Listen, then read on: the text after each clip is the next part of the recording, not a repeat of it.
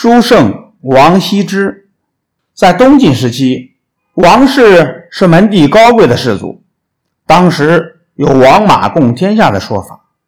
在王氏家族中，出了一个大书法家，他就是王羲之。王羲之从小酷爱书法，他七岁的时候就开始练习写字。传说他在走路休息的时候，也用手指比划着练字。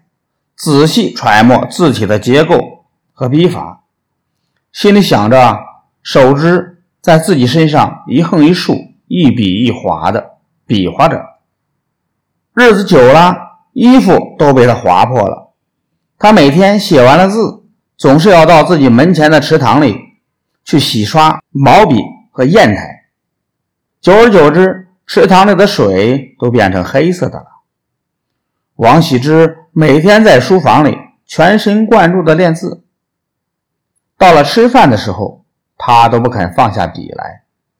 有一天，王夫人给他送来他喜欢吃的蒜泥和馍馍，他连头也不抬，仍然继续挥笔疾书。过了一会儿，王夫人到书房来，看见王羲之满嘴乌黑，手里还拿着一块蘸了墨汁的馍馍，王夫人。禁不住放声大笑起来。王羲之出生在东晋大氏族家，本来可以平步青云，做很大的官儿，可是呢，他却喜欢逍遥自在，不愿意为官。后来，扬州刺史殷浩与他关系很好，写信劝他出来，他才任职会计内史。到那里做官，主要还是因为会计的风景秀丽。王羲之曾经与谢安、孙绰等著名文人四十多人到会稽山阴的兰亭举行宴会。这些文人在兰亭会上乘兴作诗，共得诗四十首，编成《兰亭集》。王羲之也在酒酣耳热之时，当场挥笔为诗集作序，写成《兰亭集序》。这篇作品共有二十八行，三百二十四个字。